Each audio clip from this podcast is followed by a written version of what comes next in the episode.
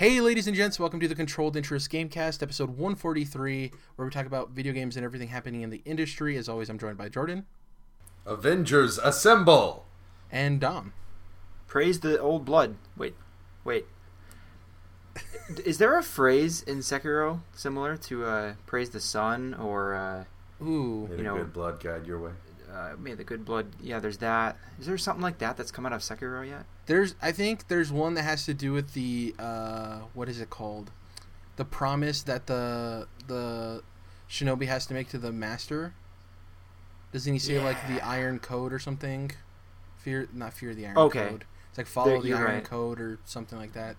There's something like that. I'm definitely misquoting something- it, but it's something like that. Yeah, yeah. No, I, I know what you're talking about. Then there's something that him and the the divine heir or whatever. Yeah, I was gonna say, saying. isn't there something to do with the divine heir? Yeah. Yeah. I'm gonna. You know what? I'll next week. I'm gonna have it ready to go. The Iron Code thing is when you first hear uh, at the beginning of the game, after the tutorial part, when he like kneels in front of him and he gives him back his sword. He's like, "Take the Iron Code or whatever the hell. Um, yeah, good question though. I haven't really Fucking remembered take any- the iron Code. Take the Iron go far Code. here. um, let's hop into what we've been playing. Uh, which one do you want to go first? Well, I'm gonna go because Sekiro. Uh, we're already talking about it. Uh, this game is even better than I said it was last week. This is a really good video game. What area are you in? Like, be Mibu Village, Okay, I like that area. pretty far along. Yeah, Yeah. Um, I think it's the not like the last area level or anything like that, but I think I'm pretty close to the end, depending on what ending that's. I'm hearing. That I uh, don't remember can- the name. That's yeah. the like undead village, right? Yeah, the the enemies there are really weird, um, super easy. Um, but they're all like the villagers there are just they're all like I don't know yet. I'm still going through the area, but it seems like the the one guy I talked to is like, yeah, everyone here is drunk on sake because the priest here made us drink it, and it's. Like, I'll report back later. The, the one thing I will say is, you, I don't know if you found them or not. There's a couple of NPCs that are pretty well hidden in that area. Um, so just make sure to explore to find them, because they're kind of Yeah, they're very hidden in terms of like normal NPCs. Uh, it is towards the end of the game, but the the weird thing with that game is that it's non-linear in like a couple of the areas. So like for instance, I beat that area and beat the boss of that area before I beat uh, the boss we talked about last week that you finally beat. Genichiro. Yeah, I didn't want to spoil Yeah. it for Genichiro! Jordan if he didn't know or not, so I was just being vague. you I don't know if we mentioned it last week, so it doesn't That's matter. Uh, yeah. Um, so I did that out of order, but then now I'm I'm really close to the end of the game, and uh, I should. there. I they do- just, Before you go further into your discussion, I'm getting to the point where I don't have any right to really say like spoilers, dude. Like Yeah, it's about time you guys Yeah. should be able to talk freely. So. It's Well- a hard game. It can take time. So I think Dom and Well, I I'm not kind even actually playing it currently, so like yeah. you guys Yeah. can. Especially when I, think- was like, "You should see Avengers, or we're gonna talk about it, Dom." Um, I think Dom and I are kind of like we'll just talk about it in like more in depth once we both finish it, which I'm pretty close to doing. Um, but there's there's a really cool thing at the end of the towards the end of the game that has to do with monkeys. That's totally out of left field for us Hey, with a uh, from game, which is really cool. Okay, because that was the one thing I was gonna say. I beat the, you know, I beat the guardian ape twice and his buddies. Um, Baku. uh, just fuck that guy for one. He's I, he's Um, the most. I think he's the best designed boss in that game, hands down. Yeah, I liked him a lot. Um, Yeah. He does one move that I just loved. Like, all the enemies in this game, actually, the way they attack is so different, uh, and they take so much to getting used to. Just the timing, like they really, from really is screwing with us. Like the way they, oh, someone draws his sword back and then like starts to go and then stops, or, or just like that. It the timing is so weird on these attacks. It, they really make you uh, learn that shit. But then the the ape for sure does one move where it's like a body slam onto his back and you know he'll miss and you're like oh cool i can get some shots in here then all of a sudden he just starts flailing his arms while he's on his back like very very quickly and so like you just you know get destroyed after you go in for those hits Um, they do a lot of uh, Destroyed. uh of mixing up the way these enemies attack that you know it's The- not the traditional reveal- video game stuff. After you beat him, the reveal of why he was the way he was is really cool because you're like, hey, Yes. this doesn't make sense. It's oh, contextually, you would earlier in the Senpu Temple and stuff, you were introduced, hmm and it was really cool. Yeah, Yeah, all that stuff is really the story in this game is is uh you can actually you know fucking follow it and it's actually told to you. you don't have to Uh, watch ten explicitly. Video videos. Yeah, Yeah. Not that I don't Do like you- that stuff too, but this is just more. Uh, this is what's going on, and it makes sense. And the stuff you're doing, you know why you're doing it. So like how you handle uh, enemies like that ape that are the way they are for that specific reason. This is kind of weird to talk about without spoiling it, but yeah, uh, Yeah. that's all really cool. You know, so uh, I, I I still adore this game, and I already made like I thought I was about to make the one big choice. Um, after Genichiro, I think at some point was like you can either continue to follow these guidelines, you know, the Iron Code, I guess I could just say that, or you can do something that would be against it. And immediately I was like, well, fuck that code. You know, I'm going to do this other thing. but then the dialogue option was not actually a dialogue option because it just kind of says like he just mutters to himself, "I must follow the code." It's like, well, why do you let me choose the goddamn option then? If it doesn't actually do anything, I was upset about that. But I, I I'm assuming think that'll that later part- on, partly be towards the end of the like our final Yeah. choice in most from games. You know, That's what I figured that there's gonna be something like that. But I don't. I, this game is aw- and I'm still loving it. I'm getting really good at it now. Playing a lot on Vita actually. Uh, believe it or not, it works out pretty well. Some of the Huh. bosses that are faster Wow. get tough because the the lag. But um, So, do you guys yeah. think that they were influenced by Nioh's story being like a cohesive cutscene based, Uh, I- voice actors and all that? no, I think they Or were more influenced by Activision publishing it. If I'm being honest, like I think that Okay.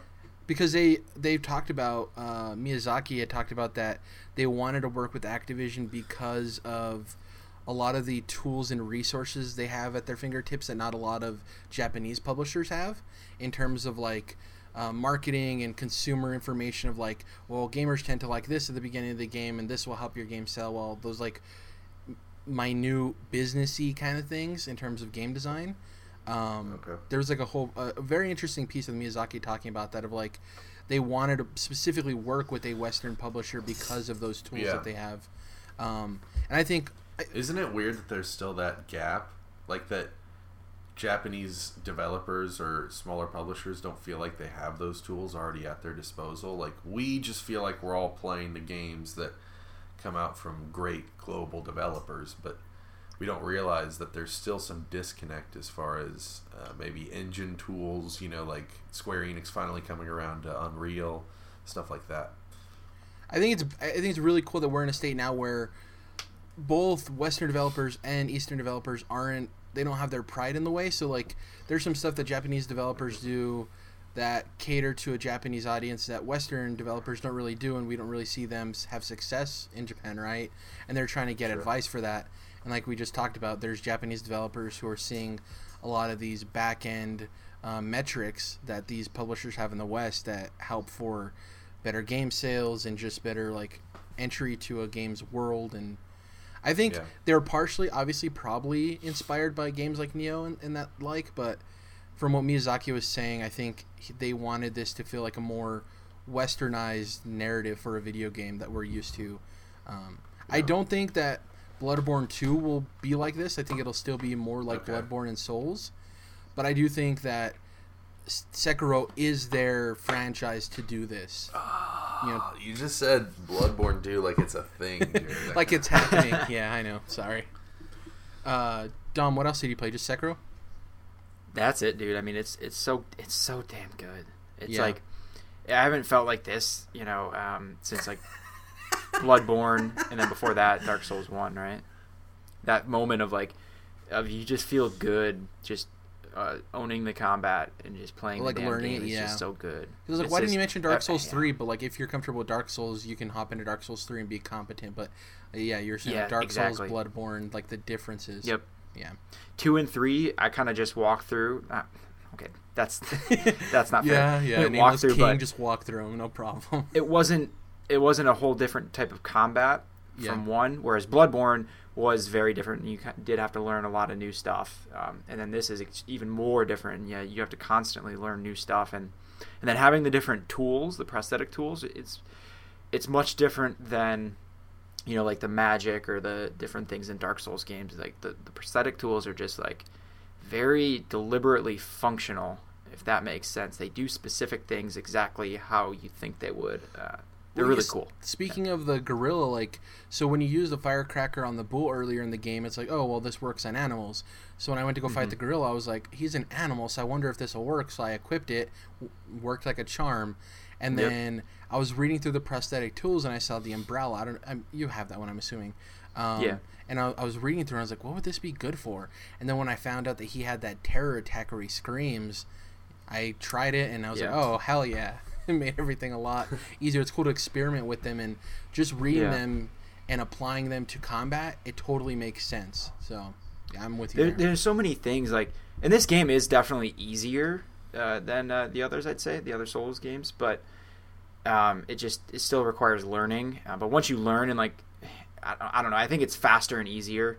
You can get through a boss fight really quick, um, just primarily because of the posture thing. If you can figure out a way to exploit an enemy's posture, then you don't even have to, you know, get most of their health. I'm starting to get really good at that kind of shit now that I have like, there's like a double uh, overhead sword slash uh, combat art you can do, and it just it just wrecks posture. And uh, I've been abusing that a lot now too. There's just so much. It's such a good game, you guys. I just On top of that, like vitality and sta- uh, not stamina, posture, because they're tied to like separate items and not you specifically leveling up. Um, there's like a ton of prayer beads, right? And gourd seeds are pretty easy to find too if you just explore. So they, Yep. it is easier, but I still think the game is a challenge. you know, so oh yeah, oh yeah, Yeah. definitely. Um, um, there's one last thing I can't remember. Uh, uh, let's move on. uh, Jordan, what have you been playing? Um, so didn't play a whole lot. I did play some though, and the game that I did play was Katana Zero. oh, nice. Um, got several days in there and uh, finished several levels, and then um, yeah, I'd say that it is. Um, I don't. I don't necessarily think I love it, but I like it a whole lot. Um, it's yeah. I think it's a really good game. It's uh, you know, 2D side scroller, uh, neon cyberpunk, um, fast paced, kind of like we were talking about, almost like a 2D Sekiro in some ways. Um, and it's pretty much one hit kill uh, for both you and your enemies, and you're just busting through these levels. And Jared, you'd kind of talked about the story, how um, you're like uh, talking to this therapist, and he's giving you drugs, and you're working for this corporation. It's all very cyberpunk, um, and it's clearly um, got some other things going on with the uh, kind of glitchy trip type of stuff that's going on with you, your character. Um, so, yeah, it's cool. Um, the I think you had mentioned that um, it's almost made so that you're um, just quickly jumping back in whenever you die, and you can try uh, levels out a bunch of different ways. Um, I will say some of the levels get to the point where they almost feel like they should have a checkpoint. Um, because you have to do like complicated maneuvers to Mhm. get through certain guys, and then um, you want to be able to kind of experiment with this next set of guys that's in the really hard part of the level. Um, but then uh, you keep having to go through the entire thing just to get to that part. So um, that would be nice, but you know maybe that's not what they wanted to do. Maybe they you know thought about it and decided against it. So My excuse for that would probably be because this game was almost entirely made by one person, right? Which is impressive Right. in its own right. Um, I mean, he didn't do the music, but like he did the most of the art and the programming stuff like that.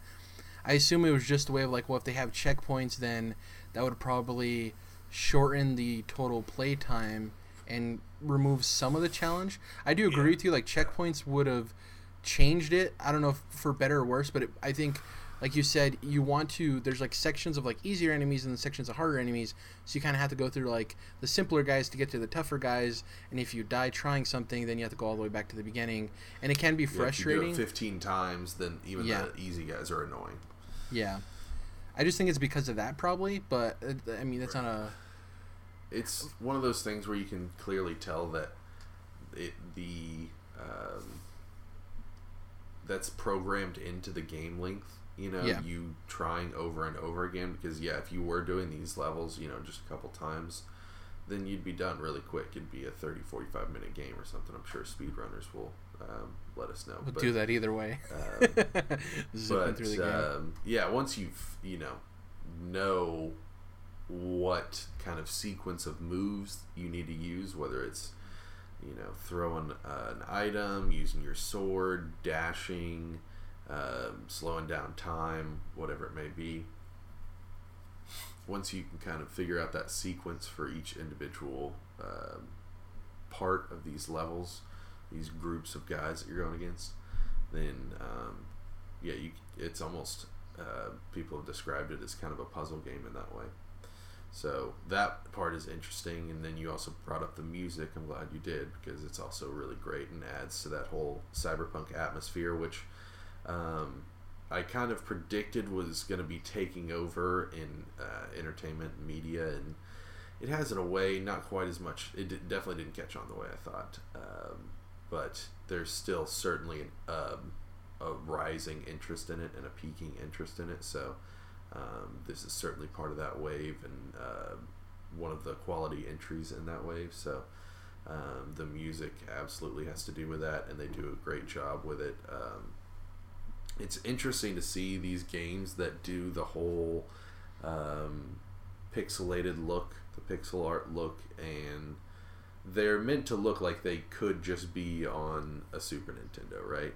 On a PlayStation 1, something like that. And um, they, it's interesting to see how some of these uh, certain developers go about um, using the user interface and the different uh, parts in the game, like when you're burning the file, Jared, of which guy you're about to assassinate. Um, Yeah. Different things like that, like how deep they go into giving it this classic look and feel. And I really like the cassettes um, that are tangible in the game where your character is actually like taking the cassette tape and putting it in his player, pressing play, and then you see it, see the little display come through with the artist name and the song on the bottom of the screen. I really enjoy that. So, um, this game has plenty of cool touches like that. The pixel art itself is beautiful when you're in the um, therapist's office. It's so intricately detailed. It's just this, you know, one wide shot of his um, opulent office, and uh, yeah, it's the attention to detail in this game. The uh, design, eye for design in this game is definitely there, and I'm uh, appreciating it quite a bit. So The fact that it's a mix of Um, like cyberpunk and then samurai is getting really big now too. So like it nails both of those. Yeah. Yeah, and they they make so much sense together. You know, Cyborg Ninja and so many others. I think you kind of got that vibe. Uh, well, It's in Mortal Kombat technically. I'll ask you this question, Jared: Is Ronin a spoiler? Uh, That's yeah. trailers. No, that's in trailers. That's in trailers. So Okay. when you have Ronin in Avengers Endgame, which uh, basically, unfortunately, the whole Ronin part is in the trailer almost. Um, it's not that long, but um, that's from the comics. Obviously, Hawkeye going to Japan and being the samurai and all these neon signs around him. You know, um, the actual comic Ronin itself. That's Samurai Jack. That's uh, well worn territory. I wouldn't say in a bad respect, but um, it's they're kind of a peanut butter and chocolate thing. They go well together. So um, I certainly do appreciate the the both the katana and the zero. You know, the samurai and the cyberpunk aspects of this game.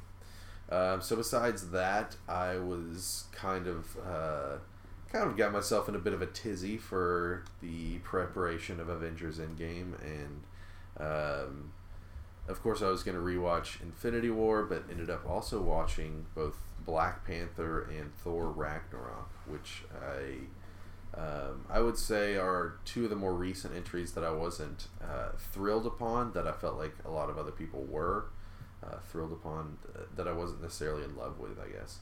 Um, and so I liked Black Panther a little bit more than the first time I watched it.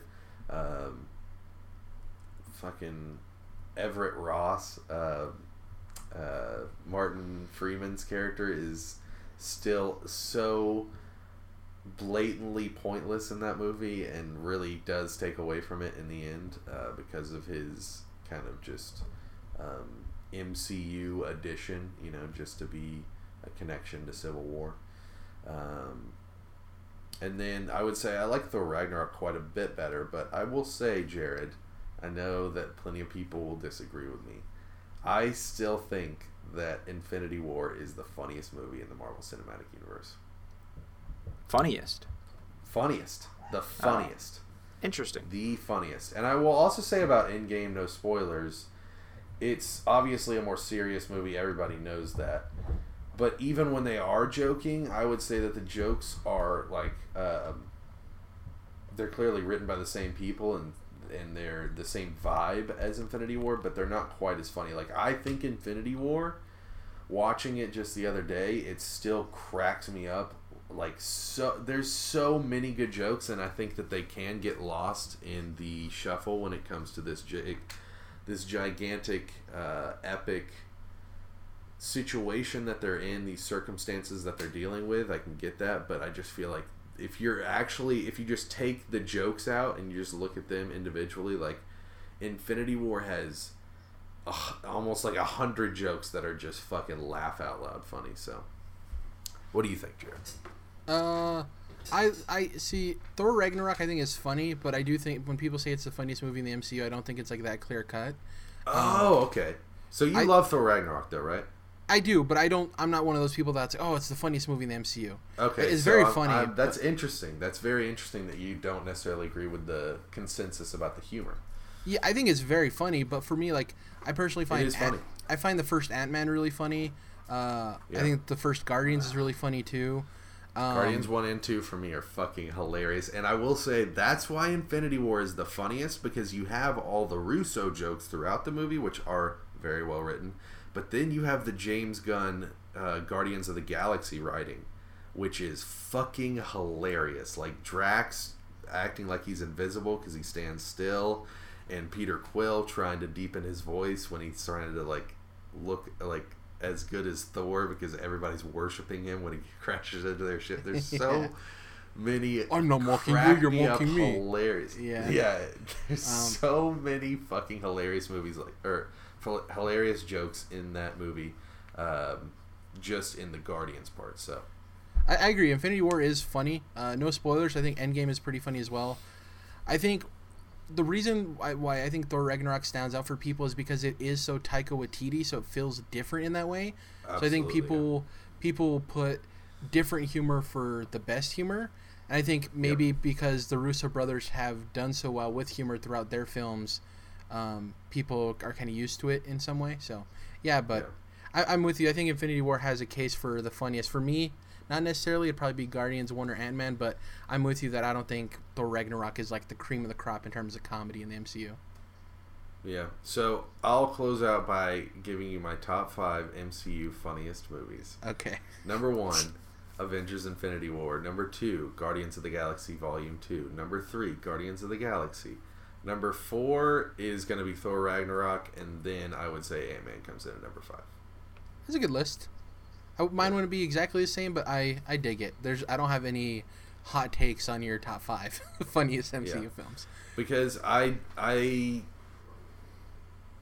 I can appreciate that other people appreciate the like New Zealand awkward improv comedy in Yeah. Ragnarok, and there's a lot of parts that are fucking hilarious. But I just think the jokes in Infinity War and uh, the Guardians movies are so well written and obviously so well acted. That's what you know brings them to life. So there you go. I mean, MCU top five funniest movies. Who would have thought that before uh, he was introduced into Guardians that Bautista would be one of the funniest improv actors in Hollywood? A lot of his Yeah. Drax stuff is improvised. I, I, I- not all of it hits, but a lot of it does, and it's really funny. Um, You should both fight with knives. uh, with knives.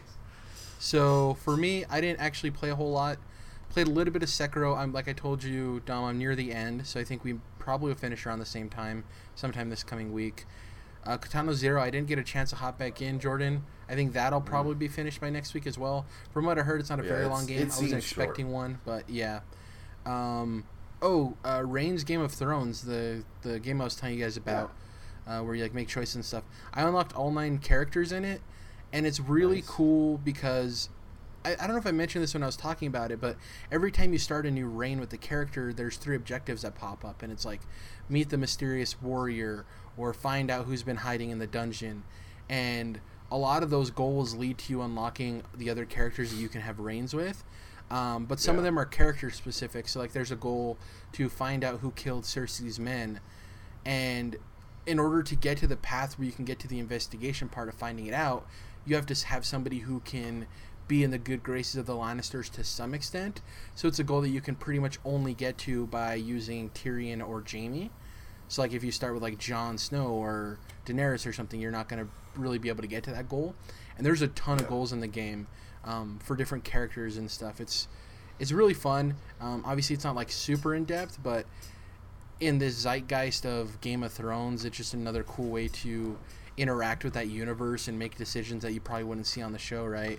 Um, Yeah, I did check it out because you know you brought it up and all that. Um, I didn't realize how simplistic it was of a card game. It's a Tinder. yeah, it's a Um, Tinder. Yeah, it's like Yeah. swipe left, swipe right. Uh, so it's still cool, and I can see, I can totally dig the vibe. But uh, I wasn't, even though it's super cheap, I was still like, yeah, I think I've got plenty to play, and this is not necessarily piquing my interest. It's so. It's a mobile game on that came to Switch. It's not a Switch game that started on mobile. You know. Um, right, right. The cool That's thing is, good- one- thing I didn't know about is there's these secrets you can find out about that help you make the right decisions, and there are these specific like little chunks of information you find out from people that are really important, and they'll be in Mm. your pause menu and tell you like specific things. So, for instance, I've unlocked one of them, and it's never trust somebody who shifts their eyes. So, uh, in my Reigns campaigns now, sometimes characters will come up and tell me about something, but on the card, their eyes will animate and they'll be very shifty. So it's something I pay attention to now because I know that they're not necessarily telling me the truth, which gives me a leg up in terms of choosing and talking to them right. Um, and that's And something I didn't know about like, at the beginning of the game. for eyes too. is Yeah, funny so they like shift left and right. It's very weird, especially because they are like three pixels on each side. Yeah. Um, but it is a cool little bit of information, and yeah, it's not a super in-depth game. It's just something I'll pick up when I have like five minutes, you know. Um, Mm. And the campaigns are they're not like super vastly different, but you do get a certain flavor with each character. Like with Sansa, a lot of times you're told like go back to Winterfell or you know what should we do with Jon or Sam, and like with Daenerys. Uh, one of the cool things with Daenerys is that you have uh, some decisions to make whether to go back to Meereen because Daario Naharis is like in trouble. Some really cool stuff. Um, like I said, just we haven't gotten a great or even good AAA Game of Thrones game, so just anything to play in the meantime, man. We got that weird RPG that came out a long time ago that wasn't very good. Other than that, we haven't gotten anything. So Did Telltale game was you- alright. Yeah, Oh, did Tec- you enjoy yeah. the Telltale game? yeah, I completely forgot about that. I wouldn't consider that AAA though. You know, Nah. Oh, absolutely Yeah. not. You know I wouldn't either. But, uh, yeah, I really uh, enjoyed it. I think I was higher I on it than a lot of people. A lot of people were like kind of down. I think- it, weirdly.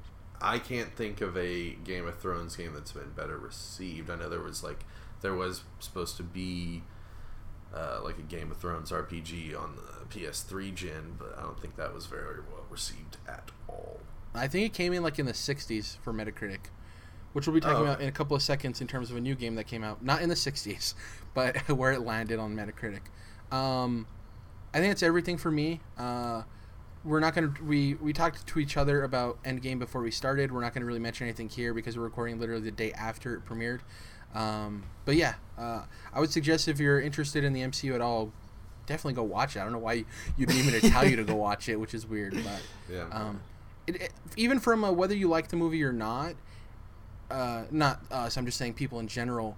This is like a really cool, like culturally defining moment. The only other time in my life I can think of something like this big was Episode One for Star Wars. Obviously, that movie wasn't great, but I remember how excited people were that that movie, that Star Wars had returned. Um, and the culmination of this being 11 years, 21 films, it's really cool. So Well, I'm gonna quick jump off that and be like, and I'm gonna say episode one was great. Damn it. Yeah.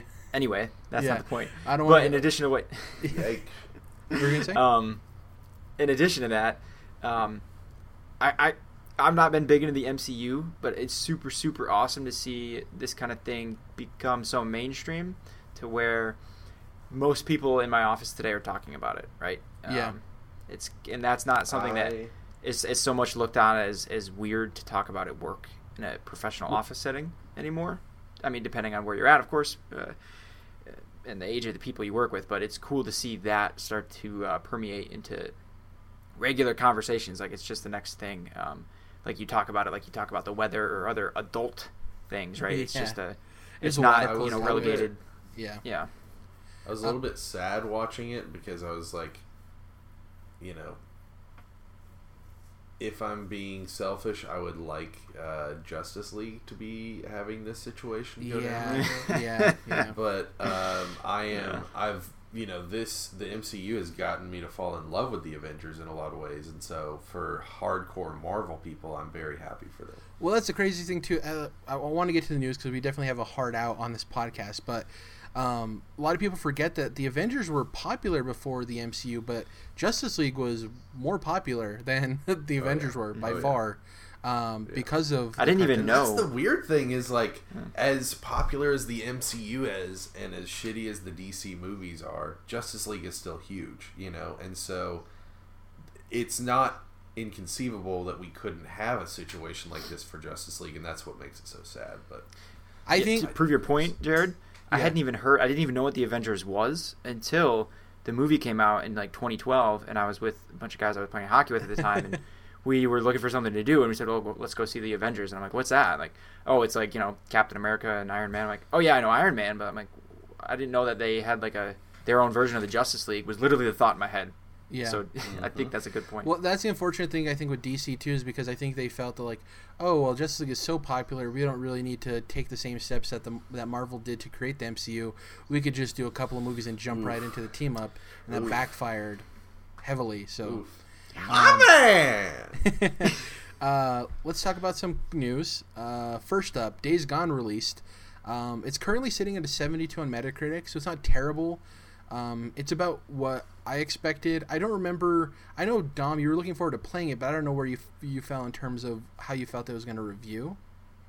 Yeah, and Metacritic is interesting because this is one where I think most of the reviews are in the seven something range. There's a couple eights, but then there's also like a couple fives and sixes.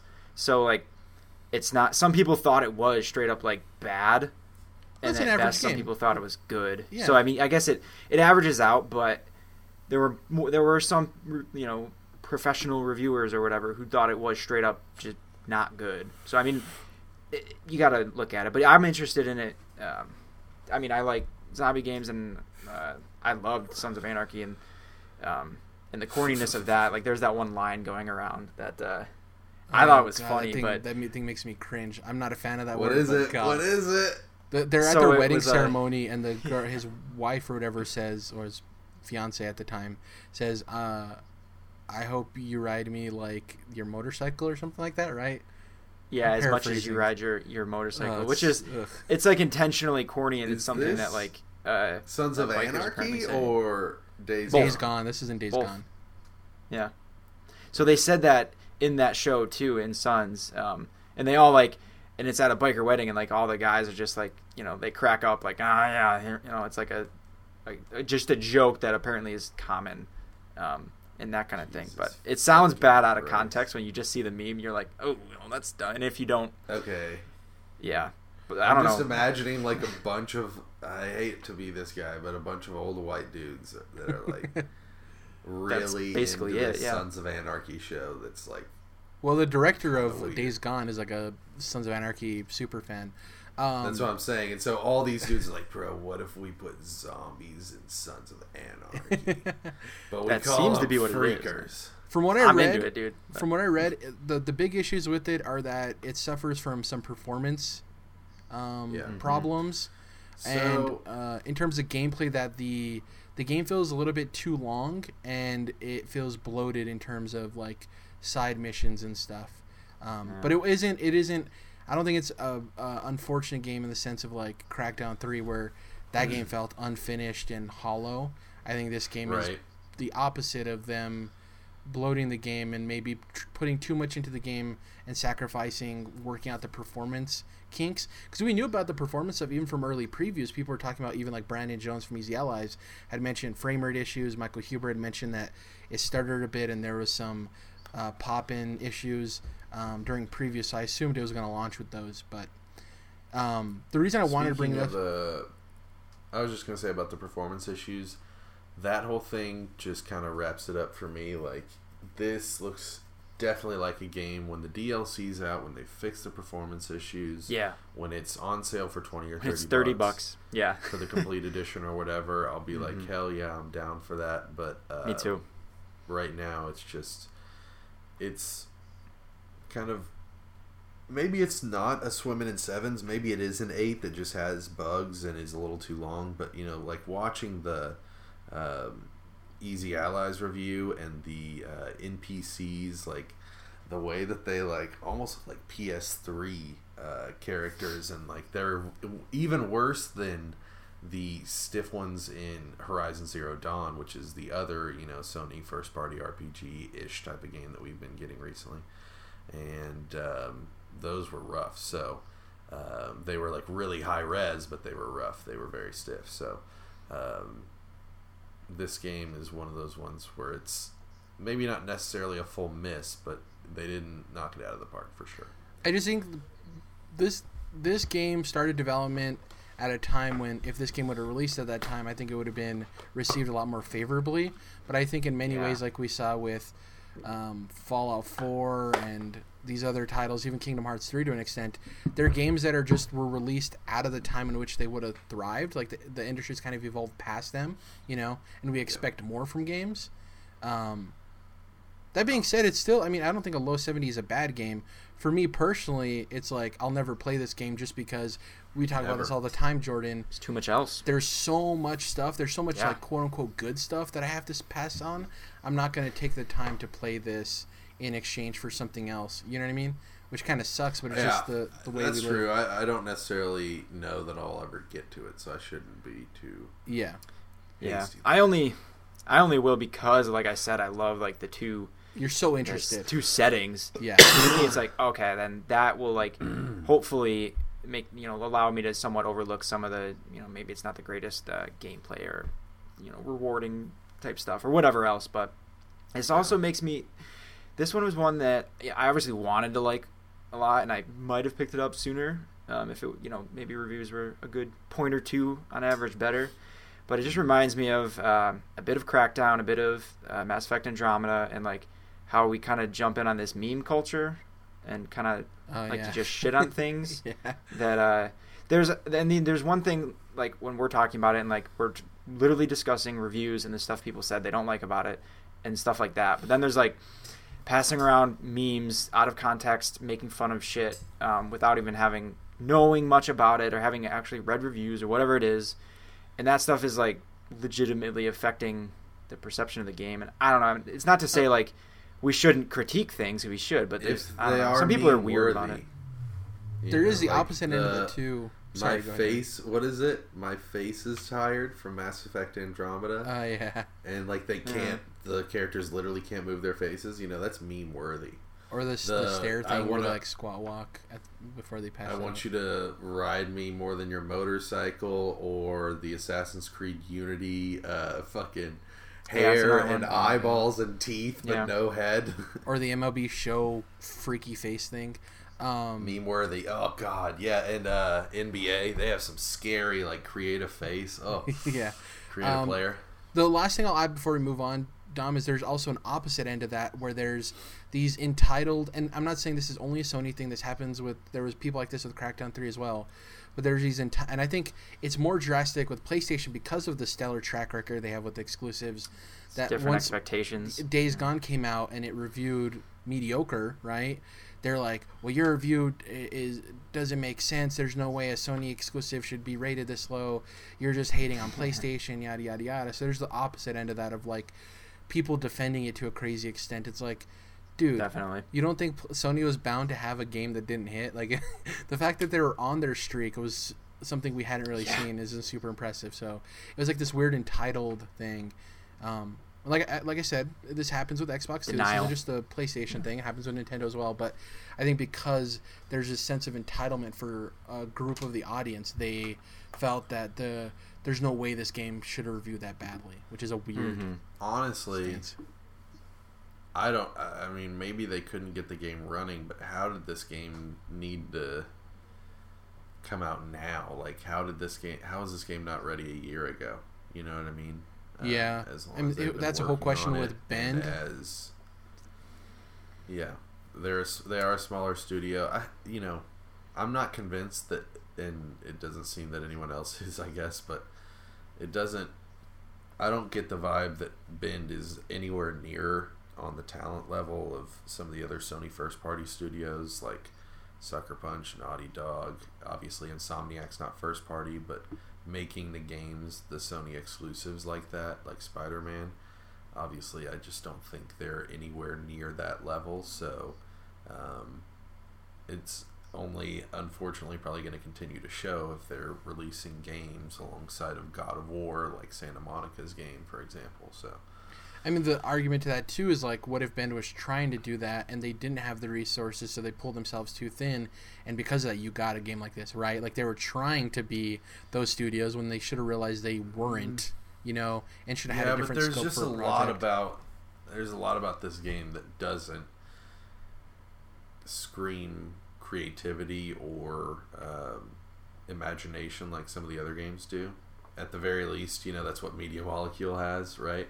But like when Naughty Dog does The Last of Us, they're not just doing a zombie twist; they're doing a whole other thing that you're you you got to play it to comprehend. You know, you got to experience to comprehend. And this does not seem like that. I'm not saying that they just copied Naughty Dog, but this is not a Horizon Zero Dawn. You know, this is not like a brand new like, wait, what's happening? This is you know, cavemen after uh, we've gone extinct and they're fighting technological dinosaurs or whatever. Like freakers and a guy on you know Sons of Anarchy. Some guy watched Sons of Anarchy and was like, "Oh man, I like zombies too." Well, You the know, crazy thing not- there is like whether or not not people like Sons of Anarchy or not, it's still a kind of niche thing, right? Like I've heard people Uh-huh. who love Sons of Anarchy, but it never exploded like culturally, like huge. So it's like you're Right. mixing a, a, a niche thing with zombies who are kind of on the way down. It's it's a very interesting case. I hope it sells well for Bend. Uh, it's interesting to see where they go from here. Um, the last thing I wanted to mention, Dom won the prediction. Uh, out of the three games, mm. uh, Dom picked Yoshi's Crafted World. I picked Days Gone, and Jordan picked Crackdown Three. Which one would have the highest review? Dom won. Yoshi's Crafted World had an 80. Man, obviously- I was, I was pulling the wild card on that one. Well, I was I was negative on Days Gone, but I still thought it was going to review higher because it is a Sony exclusive, and I was wrong. Um, Yeah. Next up, Square Enix. Uh, they announced their conference. They're going to be taking over PlayStation's E3 slots. They're going to be at 6 p.m. Monday, June 10th. Um, people think that, oh, they're taking over PlayStation spots, so they must have big things to show. I'm being cautiously optimistic. I don't think people are like, oh, we're going to see Avengers. assumption. We're going to see Yeah. Final Fantasy 7. We're going to see Final Fantasy 16. Um, Yeah. People forget that say, last man- year they, they had that weird like it was like a deaf guy game. Remember that they had that during their conference? I forgot what it was called. Yeah. We obviously don't know what the future of the Avengers movie franchise is after Endgame, but if you don't start showing this video game off, the magic is only going to be fading. Like, I don't think that Avengers 5 is going to be coming around anytime soon. Right? no, I'm with you on And that. so, now. like, you need to cash in while Avengers 4 is still a thing. And that means this year, at least reveal wise. So fucking get on it, Square Enix. Well, and the crazy thing is they're coming after. There's no Sony, so they're coming after Microsoft, and we know that they're going to want to have something on Microsoft show. So how are they going to, if they do show Avengers, are they going to do a slight reveal for Microsoft and then gameplay for them? It's going to be weird how they shifted around and figured out. Um, because out of the third-party partners, I guess Ubisoft doesn't really show up on Microsoft stage that much. EA does, but EA always comes before Microsoft, so they don't really have that issue, right? Um, This is going to be weird because, like, what does Square Enix decide to show at Microsoft's? They do have the partnership. We've seen multiple Square games on Microsoft's conference, whether that be um, Awesome Captain Underpants or whatever the hell that game was called. The the like Captain adventure, Underpants. the the prequel to Life is Strange two. Captain Yeah. Spirit. Captain Spirit. There you go. Captain Um, Underpants is what Greg Kingdom Hearts three. calls it. even Final Fantasy uh, 15 we saw on Microsoft Stage Show. We'll see what happens Yeah. there. Um, next up, we have a Metal pair of Gear Raiden. I'll never forget that. we have a pair of Persona 5 uh, stories that broke people's hearts. Jeez. So first off, Persona 5 Royal was Stole announced. people's hearts, Jared. Ooh. Uh, Persona 5 Royal is going to release later this year in Japan and will come to the West in 2020. It'll feature And what characters. it'll- Is Persona 5 Royal, Jared? Well, it's basically a deluxe version of the game that will feature. They say new characters. Specifically, they said one new character that's a female that'll be a part of your group. Uh, a new stu- a transfer But student. Jared, when I say what is Persona 5 Royal, I mean tell me about all the features that I'm going to be enjoying on my Nintendo Switch when this new version. well, comes it's out. not coming. It's actually a PlayStation exclusive. Um, Jared, what are you saying right now? It'll are also you telling me that I'm not going to be able to play Persona 5 on the Nintendo Switch after I'm already playing Joker in Smash Bros? Well, uh, wait for the next story because there was a Persona 5 S Okay, reveal okay, that we'll okay. talk about that could possibly. I'm possibly. just be. I'm leading I'm leading the audience here. Yeah. Uh, the Persona 5 Royale will also feature Royal. I don't know. I said Royale. Royale with cheese. It'll also fin- uh, feature a third semester, um, and they also talked about a graphics upgrade to 4K and overhauled for PS4 Pro. Remember, play, uh, Persona 5 was a technically a PS3 game, so this Dude, is really yeah. awesome for people. Um, It's awesome, but like, is that necessary? I will say, this game came out after the PS4 Pro, and it was one of the first games where it was like, yeah, this is not. A, it's it's just the same. You know, Yeah, it's not- I think from the- we got it. The big question though here is like, is this a new sixty dollar game? And if you want these enhanced features, you're gonna bought 100%. Persona Four or Persona 100%. Five on PS4. You got to buy another sixty dollar game. You don't just get. You know what I mean? That to me is kind of like fucking dumb. Some 100%. companies will do an upgrade system like that. Yeah. With this though, with We'll the I don't know. I think they they, they know their JRPG audience. They're like, we can get another 60. out But of. Dom, I will say to their credit, when and they've obviously done this before with Persona games, when they do this, they insert a new character into the game. So it's not like it almost is a, a totally different game where like not all you can't really play as that character, right? Like that's not the main character, but they're I guess I feel like they're changing it up enough to where they can kind of almost Right. justify it. I don't yeah. agree with them doing that. I think you should be able to upgrade it, but it's like yeah, if you guys are kind of like changing up the entire main story and then like you said adding a third semester which is not just like uh story expansion. That's like Substantial. the way the way that time works and you know your days that you you do with all that um, in persona that's pretty in depth i guess is what i'm Um, trying to say The second, good, then. the second story, Persona 5S. People thought this might be the Switch version. Okay. Sadly, they were wrong. Uh, people thought, oh, Persona jared 5. you're telling me that persona 5s doesn't stand for switch it doesn't even stand for Stadia, a Persona fighting game. What it stands for is Scramble. Yes, you heard that right, Scramble. This will be a Persona Musou game. What everyone wanted. Um, oh my god you're talking hyrule warriors persona edition Koei, Tecmo, and Atlus coming together for a game nobody wants. Uh, yeah, so this is a legit thing this is not just them making a fake version of that this is like a hyrule warriors legit crossover I'm the wrong person to ask for that. From what I the tri- the trailer I saw, I think Well, you you were just saying Koei, like the actual company they're doing it with, right? yes, yes. Um, Okay, so yeah, this is oh man, but no Switch version. Okay, Uh, I, don't- yeah. Sad I won't be playing Persona 5 anytime soon. Because I was hoping to you're play it on. Switch. You have a PS4. Yeah, but I, it's just a game I'd rather play on the Switch, man. Yeah, me too. I feel you. So what if it never comes? We, this was. I feel like this was the window, man. We miss it. I I'm. This is getting to be like Bloodborne 2, where it's like, well, we had our chance, it didn't happen. I I'm up. Then. I'll, play Persona 6 on PS5. Um, But you won't use the PlayStation 4 that you already have to play PS5. because it hasn't been on sale enough for me to justify it in terms of like buying a, a game I'm interested in that's new as opposed to going back and playing Dude, it. in a year, Royal Edition will be 20 or 30 bucks. What do you say, Jared? Well, yeah, I'll probably buy that then. Yeah, for sure. But Okay. with the announcement of Royal now, I'm not going to buy Persona 5 for 30 bucks. You know, when this one's right around the corner. Um, I won't say that they're. If you play Persona 5 Royal Edition, you've played Persona 5. They're not that different. oh yeah, You know yeah. what I mean, It's just like I. Why wouldn't I just wait for the deluxe edition? Uh, deluxe edition then, you know. Um, Yeah. Let's hop into these March NPDs for 2019. We're gonna go over some news and noteworthy stuff. Actually, we'll start with the top five, uh, and then we'll go to the news and noteworthy. So, uh, Dom, normally you take a look at the list beforehand. Have you seen these? I actually did not know. Okay, cool. This will be good. So, uh, the top five for March specifically, okay? Um, you guys have any guesses? I'll give you this hint. It's a 2018 Um, game. Top 5 for March. Oh, really? For number five? game. Yeah, for number five. It's a 2018 game, a console exclusive. Oh, really? Let's not keep this going too long, so kind of be a little bit quick with Spider-Man. Spider Man. predictions. No. No. No, uh, Smash Brothers. Yes. Smash Brothers coming in Oh, yeah, because of. DLC. Because the because everyone was so excited about the Persona DLC and then getting Persona 5 on the Switch. Yep. Uh, number Got four. This came out this year. Uh, it's a a return to form for a series.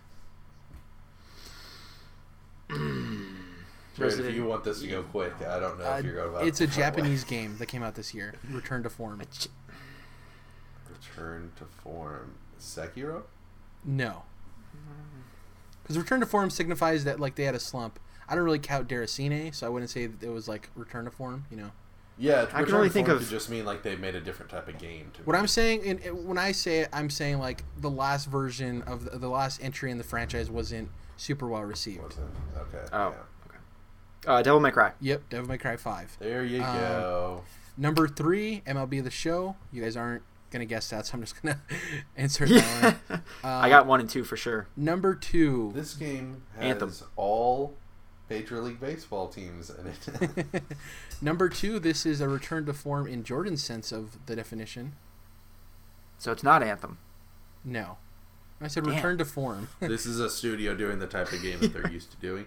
yes. What came out in March? Come on now. Fuck if I know, man. I haven't been paying that much attention. You j- you said it Dude. earlier, Jordan. Oh god. Something, something Ubisoft. No, come on, guys. When it came out There's in March. so many games. Sekiro. Kingdom Hearts didn't come Sekiro out is in number March? two. Oh, second. Really? Yes. Oh, okay.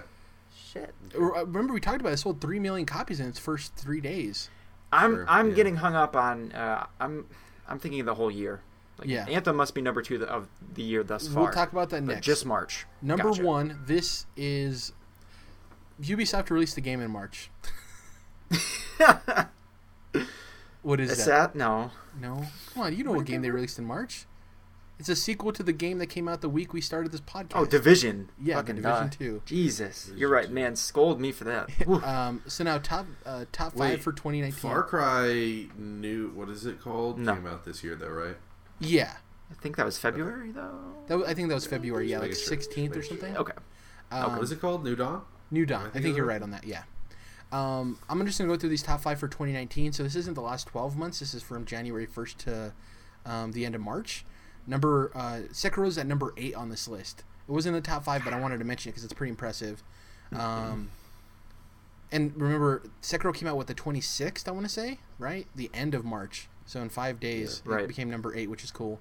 Obviously, a lot of these numbers will get pushed back when the fall games come, which are the big boys. But uh, number five, Red Dead Redemption Two, Boy. no surprise. Number four, RE2 remake, still holding in, awesome. Number three, Anthem. Uh, Yes. Number two, The Division Two. Division. So that came in and swept and came to number two, and still holding strong at number one, boys. Kingdom Hearts Three. Crazy. That much I did read ahead of time. I, I they had a It's tweet about it or weird. something. I think Division Two will pass it, if I'm Yeah, being well, honest. definitely. Me, But so will Anthem. yeah, I honestly feel like some of these big sellers this year are still pretty niche games. I understand that Kingdom Hearts is a Final Fantasy Disney crossover that's a big pull, but uh, that and Sekiro have uh, an air about them that could ward off potential onlookers. So, Yeah. um, Fair. I think that um, it's a little bit surprising to me that they are doing that successfully, and that you know it's multiple in the same uh, Well, with Sekiro, first part of the year. I don't think it'll be in the top 10 by the end of the year, obviously. Ki- No, the sure. Kingdom Hearts 3 one is actually really impressive. I think the Sekiro one is like really Oh, yeah. cool, but like it won't be there. The Kingdom Hearts 3 thing for it to be number 1 still in in March. I think it's I think I'm just Anthem saying for would these games, for me, I'm still surprised that Oh, done yeah. this well. yeah. Um obviously Jedi Fallen Order will be up there, the new Call of Duty will be up there. It's going to be I'm, I'm interested to see how Super Mario Maker 2 sells. That one's going to be I'm interested to see about Fallen Order actually. I think with the Star Wars mean, license, it'll definitely end in top five. But I think if it gets like good Yeah. reviews, I think could sell like hotcakes, especially with Episode Nine a month later, and it comes out what three days after the Mandalorian. There's a lot of Star Wars happening at the end of the year. And a month before Man, episode I- nine, guys, right? I gotta be honest with you right now. I fucking need the Mandalorian to be good. I know. I need the Mandalorian to be good. I just do. It's like that. I'm not. I, I care about episode nine. Okay, but I'm not banking on episode nine. If the Mandalorian isn't good, I'm I'm a little worried. We yeah. Uh, let's get to these news and noteworthies real quick. We're running out of time, so I want to make sure to cover everything. Um, so news and noteworthy. Just chime in if you have something to say. Kingdom Hearts 3 is now the best-selling game in the franchise. That's awesome, as to be expected. Um, Yep. PlayStation. Uh, some of these aren't necessarily NPDs; they're just sales figures that I lumped in because they ma- made sense to lump them in. Uh, PlayStation Five now has shipped 96 million units uh, worldwide. Remember, shipped is different than sold, but it's still very impressive. Um, 96 million, almost to 100. I was an idiot for saying it wouldn't reach that. What an idiot! 2017, Jared. What an idiot. Um, the PS5 will not release during this fiscal year, uh, ending April 30th, 2020. This was actually confirmed by a Sony representative. Um, so I don't think this is huge news for us three because we all assume fall 2020. But there were a lot of people who felt that there was a possibility of it coming out uh, the first um, quarter of 2020. So this kind of puts those thoughts to rest. On the fact that it was confirmed by a Sony representative makes it clear and cut. Um, the Nintendo Switch was the best selling hardware for both March and the first quarter of 2019. Once again, we talked about, not surprising, it's the one console that's on an upswing where the other two are ending their generation cycles. Um, it led in both unit and dollar sales, um, which is also important because it's cheaper than the Pro and the X. Um, it's on par Hmm. with the Xbox One S and the regular the PlayStation S or Slim or whatever. That's like 300 riders at 250. I think it depends on the storage size. Yeah, but like MSRP flat, like the the normal. You're talking about PS4. Yeah, Slim. Yeah, I think it's PS4 300. Slim is o- PS4 Slim only comes one terabyte. okay. Oh, okay. Yeah. Never mind. Um, lastly, Nintendo Switch Online has uh, 34. Uh, sorry, I wrote this wrong. Nintendo Switch has sold 34 million units worldwide, um, so which is good. Estimations for the Xbox, I think, are around like 45, like between 42 and 45 is the last thing I saw. So it's catching up to that. Um, and obviously, we just talked about PlayStation 5 shipping 96 million, which isn't sold, but um, close enough. Um, and lastly, Nintendo Online has 9 point million accounts. Um, then uh, that's excluding trial accounts because you know there's the trial for it, like the is it one week or one month or whatever it is. Um, so if you look at those numbers, it's sold 34 million units and it has 9.8 million accounts, so it's more than 25 percent clearly, um, which is interesting because I guess that'd be Smash right and Mario Kart pushing that because I don't think like definitely. the NES games are really pushing online at this point Yeah. with a small catalog. I will say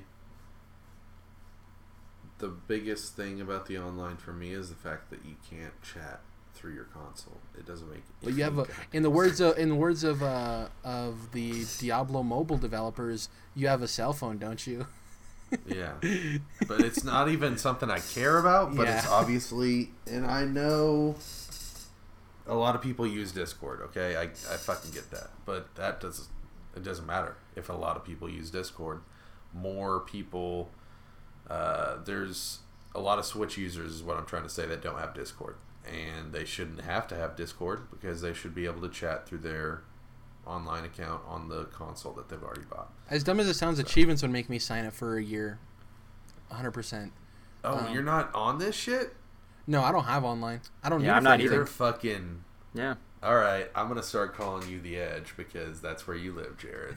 With those saves, not in the cloud, just hanging out on the edge. Oh, We're the majority.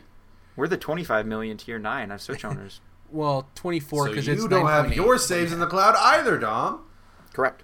I live on the are wild side. straight up, just like toes curled up over the edge, just wondering, just wait. Well, the thing is, is I, yeah. I'm sure nothing will happen. I'm not Um, actually thinking anything will happen. So for Dom's sake, we're going to be closing out the show rather quickly so we can get going where he needs to go. But before we go, in terms of what we're going to be playing, I'm hoping to finish Sekiro and Katana Zero, and uh, start up my Xbox version of uh, Hollow Knight as well. That's pretty much it for me. oh, Um, might go see Endgame a second time with me, oh yeah. Madre. Uh, but who knows? We'll see.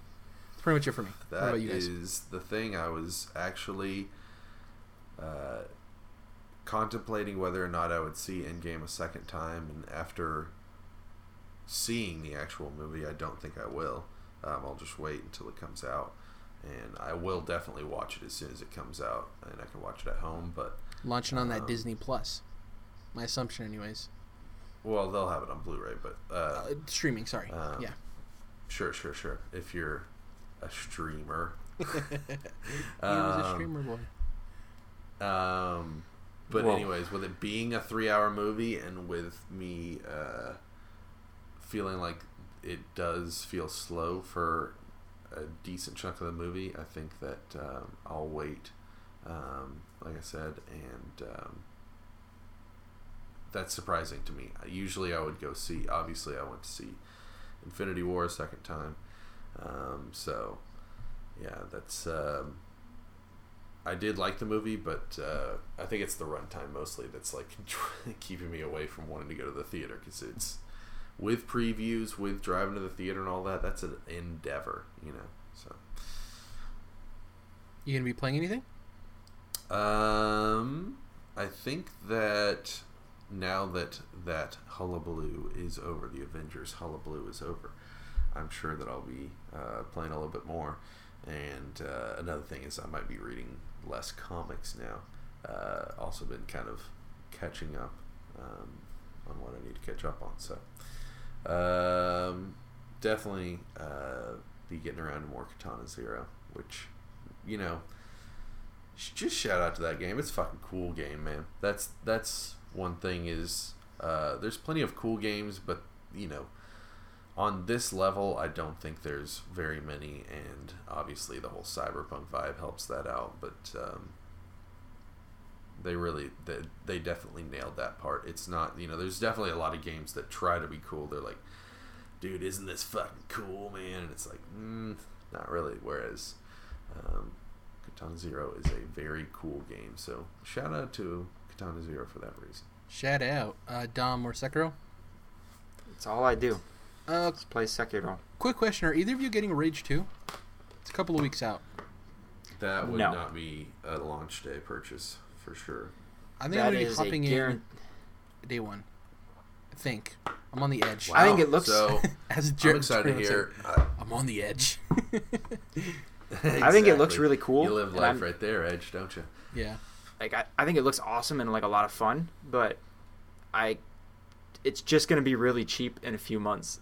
I just know. Absolutely, and Yeah, but I am justifiable. absolutely also excited and interested to learn. You know, what what other people think of it. So if you're playing Jared, that's definitely something I want to know. I'm just itching for that type of game, man. Like an open world, just shoot stuff, like just have a good Yeah. time. I'm just itching for that Yeah. experience right now. So, um, yeah, that's it well, for they're this having a Borderlands reveal apparently every week leading up to the game. So if that's not, you know, you can just watch Borderlands reveals. Hopefully, Randy Pitchford does another magic trick. I can't wait. Yeah, Um, exactly right. Uh, thank you guys for listening. If you can, please leave us a review on iTunes and follow us there. It helps. Um, even just you know giving it a star rating and not commenting anything helps us move up in the charts. If you can go over to YouTube, type in controlled interest, we'll pop up. Subscribe to us, hit the bell notification. It helps uh, make sure that you see our uploads whenever they happen because YouTube has a weird issue with the subscriptions. Leave a like on the video. You know, smash that like button. Uh, Twitter, we're on Twitter as well, as much as uh, we can be, and that is uh, at CTRLINT. Um, try to have a couple of tweets throughout the week in terms of uploads and some other tweets uh, focusing on the industry and releases and stuff like that. Um, that's at CTRL INT controlled interest abbreviated. I am at Jared underscore. Dom is at Dom's Oreos, and Jordan is at Mellow Modus. And we'll catch you guys next week, closer to E3. Starting to book guests. We're gonna see how the, everything There pans out. No PlayStation this year, which is sad, but I think we'll make do with the conferences. It's still have. going to be a dope E3, man. yeah, Without Yeah. PlayStation, you know, like I've been complaining about their E3 conferences for the last year. Like, Xbox has been knocking it out of the park. You think that's going to stop anytime soon? I don't think so. I think it's only going to get better. yeah. and the crazy thing is, like, Sony had some bad shows, but they just had great games. So, like, it you know it wasn't terrible because the games were good. So, anyways, Absolutely. we'll catch you guys next week. See you guys then. Bye.